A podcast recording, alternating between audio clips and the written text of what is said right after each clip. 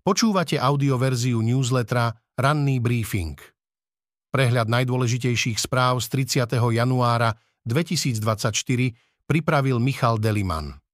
Tento text načítal syntetický hlas, z tohto dôvodu môže mať menšie nedostatky.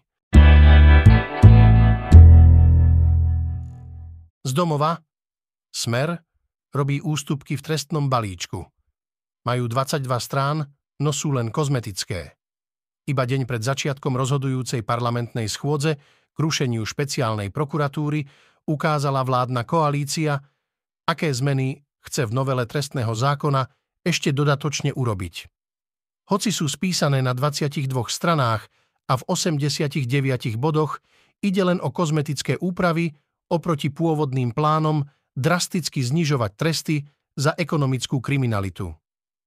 Vládna koalícia sa k miernym ústupkom uchýlila až po varovaniach Európskej komisie, Úradu Európskej prokuratúry a silnejúcich protestoch organizovaných opozíciou. Pôvodne chcela zmeny v trestnej politike expresne prijať do Vianoc. Koalícia Smeru, Hlasu a SNS chce naďalej rušiť špeciálnu prokuratúru. Nemení ani taktiku, ktorou pomôže svojim blízkym ľuďom. Menšie tresty budú naďalej hroziť Norbertovi Bödorovi, Dušanovi Kováčikovi aj stíhanému bývalému šéfovi polície Tiborovi Gašparovi. Práve jeho si koalícia vybrala za predkladateľa dodatočných úprav, opozícia žiada návrh stiahnuť, rokovať o ňom poslanci začnú dnes. Takto to Fico chce, zmeny nemajú iný ako mocenský dôvod. Takto to chcú vládne strany, lebo to takto potrebujú, hotovo. Všetko ostatné je príloha, omáčka a umelé sladidlo píše Zuzana Keplová. Na trestnom fronte nič nové, napriek všemožnému úsiliu opozície v parlamente aj občanov na námestiach sa posledný, a teda najpodstatnejší boj, vybojuje v Košiciach. V tomto zmysle je len osožné, že tvorcovia a predkladatelia zákona svoje úmysly nemaskujú, v ničom podstatnom neriedia, píše Peter Tkačenko. Trestná novela umožní Kováčikovi domáce väzenie a stiaží vyšetrovanie korupcie. Vládny návrh, ktorý ruší špeciálnu prokuratúru a výrazne mení trestnú politiku štátu, má 67 strán. Najväčšia kritika sa sústreďuje na znižovanie trestných sadzieb za korupciu a hospodárskú trestnú činnosť či skokové zmeny v limitoch škôd, čo spôsobí, že aj za trestné činy so škodou okolo 300 tisíc páchateľ dostane iba podmienku.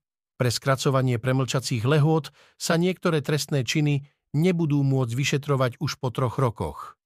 Novela však prináša aj viacero iných zásadných zmien, ktoré budú mať dosah na také trestné činy, pri ktorých sa trestné sadzby priamo nemenia. Ovplyvní tisíce prípadov vrátane veľkých medializovaných kaos. Skomplikuje prácu polície pri vyšetrovaní korupcie. Tisíce väzňov sa budú môcť dostať skôr na slobodu alebo do domáceho väzenia. Bývalého špeciálneho prokurátora Dušana Kováčika za prijatie úplatku 50 tisíc eur a vynášanie zo spisov Najvyšší súd odsúdil na 8 rokov nepodmienečne. Do konca trestu mu zostáva necelých 5 rokov. Podľa novely trestného zákona však Kováčik bude môcť požiadať o preloženie do domáceho väzenia. V krátkosti ďalšie správy z domova. Koaličnú SNS rozladila neschopnosť systémovo riešiť bezprecedentnú obštrukciu, uviedol poslanec SNS Roman Michelko. Zároveň potvrdil slová predsedu strany Andreja Danka, že SNS zostane v koalícii. Vzťahy medzi SNS a predsedom parlamentu a lídrom hlasu Petrom Pelegrinim sú podľa neho napeté, chladné, ale nie také, aby koalíciu deštruovali. Milan Vetrák z Hnutia Slovensko podal podnet na výbor pre nezlučiteľnosť funkcií pre majetkové priznania premiéra Roberta Fica, v ktorých chýba priznanie darov či hodnota užívania prenajímaných bytov. Fico mohol porušiť ústavný zákon tým, že v majetkových priznaniach sú chyby či nedostatočné informácie. Diplomat a exminister zahraničných vecí Ján Kubiš odovzdal v parlamente podpisy potrebné na prezidentskú kandidatúru. Kampaň zatiaľ hradí z vlastných prostriedkov. Predpokladá, že mu budú stačiť na solídnu kampaň. Petičné hárky na podporu svojej prezidentskej kandidatúry odovzdal aj predseda extrémistickej LSNS Marian Kotleba. Zo sveta agentúra OSN palestínčanom suplovala štát. Izrael tvrdí, že jej ľudia sa podielali na útoku Hamasu. Viac ako tucet zamestnancov agentúry OSN pre palestínskych utečencov údajne zohral úlohu pri útokoch vedených Hamasom 7. októbra, pričom niektorí sa aktívne podielali aj na únosoch. Vyplýva to zo spravodajského spisu, ktorý zostavila izraelská vláda a do ktorého nahliadol denník The Washington Post. Tieto výbušné obvinenia, ktoré denník nemohol nezávisle overiť, vyvolali vyšetrovanie na vysokej úrovni v OSN. Vlády viacerých krajín pre ne pozastavili financovanie agentúry v hodnote miliónov dolárov v čase, keď v Gáze vrcholí katastrofálna humanitárna kríza. Dokumentácia, o ktorej ako prvý informoval denník The New York Times, obsahuje mnohé obvinenia, ktoré Izrael už roky vznáša proti agentúre OSN pre pomoc a prácu, konkrétne, že udržiava stav vzájomnej závislosti s Hamasom. Nové obvinenia zo spolúčasti na útoku Hamasu ohrozili prácu OSN v pásme Gázy. UNRVA ako hlavná poskytovateľka pomoci a prístrešia v obliehanej enkláve varovala, že do konca februára vyčerpá svoje finančné prostriedky. V krátkosti z Ukrajiny. Nový ruský útok na Charkovskú oblasť zatiaľ nehrozí, tvrdí velenie pozemných síl Ukrajiny. Na to, aby zaútočili na Charkov, potrebujú Rusi zhromaždiť veľké vojsko, ktoré nemajú. Situácia je pod kontrolou a obyvatelia Charkova sa nemajú čoho obávať. Prerušenie americkej vojenskej pomoci Ukrajine má vplyv na situáciu na fronte, povedal americký šéf diplomacie Antony Blinken. Bielemu domu došli peniaze pre Ukrajinu, čo znamená, že nemôže poslať ďalšiu muníciu ani rakety, aby jej pomohol v boji proti ruskej invázii. Absencia ďalšej pomoci by podľa Blinkena vyslala protivníkom silný a nesprávny signál, že USA nepristupujú s vážnosťou k obrane slobody a demokracie. Generálny tajomník NATO Jens Stoltenberg dodal, že by to okrem Putina podporilo aj ďalších autoritárskych lídrov, v Severnej Kóreji, Iráne i Číne, aby použili silu. Európska únia má predbežnú rámcovú dohodu o využití výnosov zo zmrazených ruských aktív na pomoc Ukrajine. Na základe dohodnutého postupu sa najskôr zabezpečí oddelenie mimoriadneho príjmu od zvyšku aktív.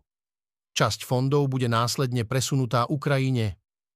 Maďarský premiér Viktor Orbán súhlasil s uvoľnením 50 miliárd eur od EÚ pre Ukrajinu pod podmienkou, že zaručíte, že sa každý rok rozhodneme, či budeme tieto peniaze naďalej posielať alebo nie. To v podstate znamená príležitosť pre Maďarsko každoročne blokovať pomoc. Z ekonomiky na Liptove prekvapivo ohlásili hromadné prepúšťanie, firma patrí k európskej špičke. Firma Sloutan Contract Tannery z Liptovského Mikuláša patrí medzi posledných mohikánov, ktorí sa venujú spracovaniu kože v Európe. Fabrika na Liptove, za ktorou stojí nemecká spoločnosť Schaffstal, funguje už 30 rokov.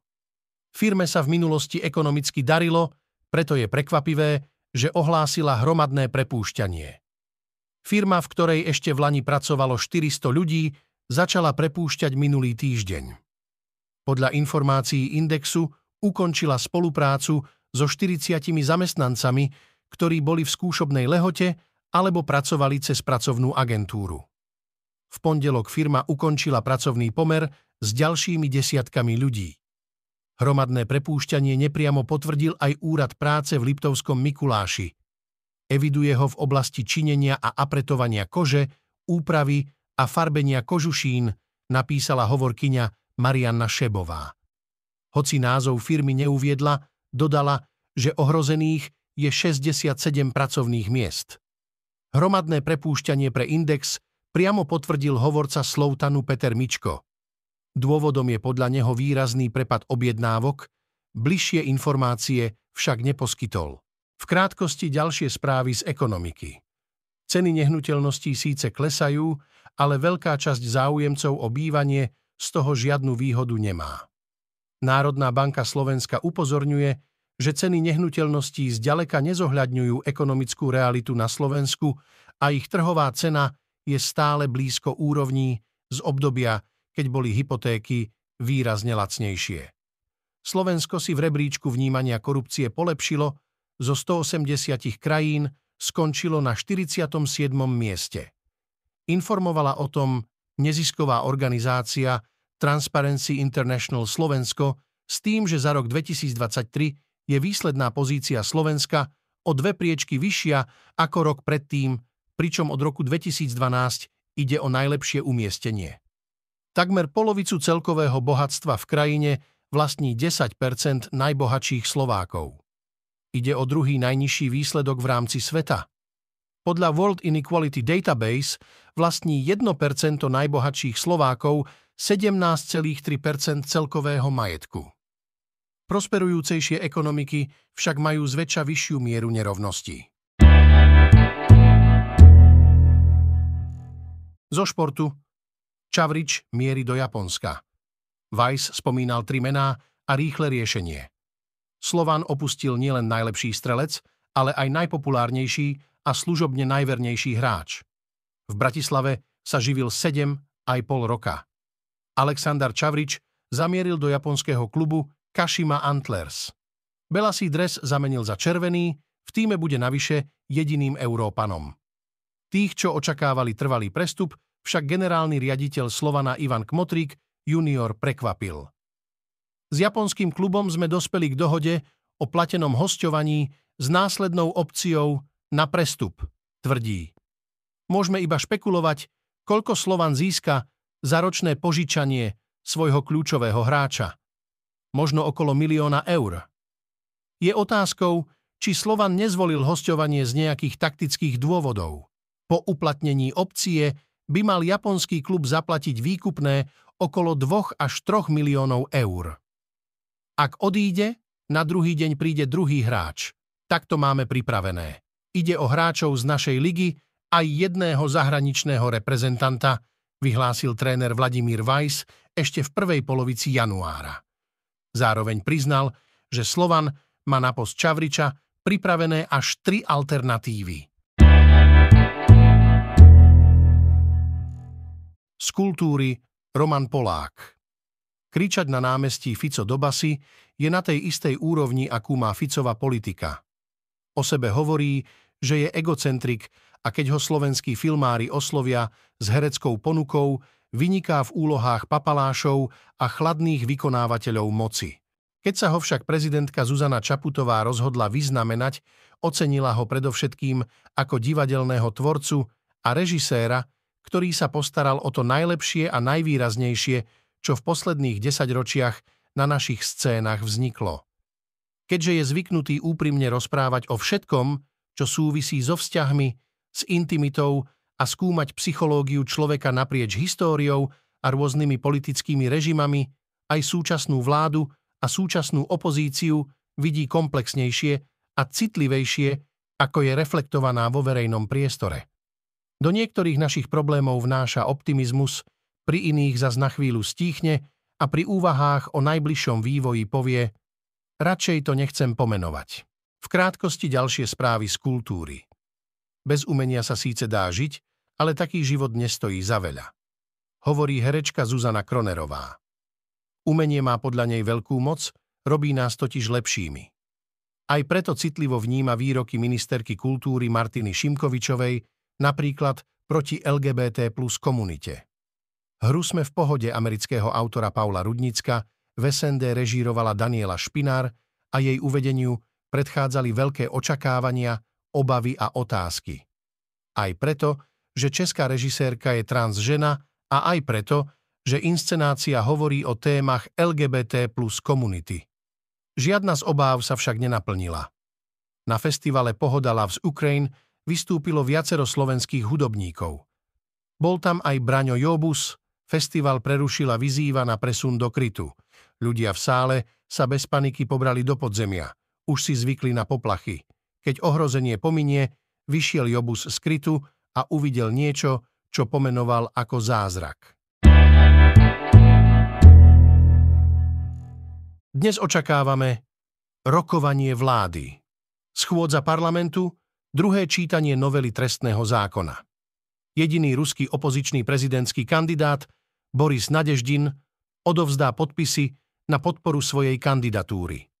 Medzinárodný súdny dvor rozhodne o žalobe Ukrajiny na Rusko z financovania terorizmu a rasovej diskriminácie v Donbase a na Kryme. Dnes v histórii chirurg Pavel Firt uskutočnil 31. januára 1984 v Pražskom inštitúte klinickej a experimentálnej medicíny prvú úspešnú transplantáciu srdca v Československu a vo východnom bloku. Príjemcom bol Jozef Divina, ktorý žil s druhým srdcom 13 rokov a zomrel roku 1997. Počúvali ste audioverziu ranného briefingu denníka SME.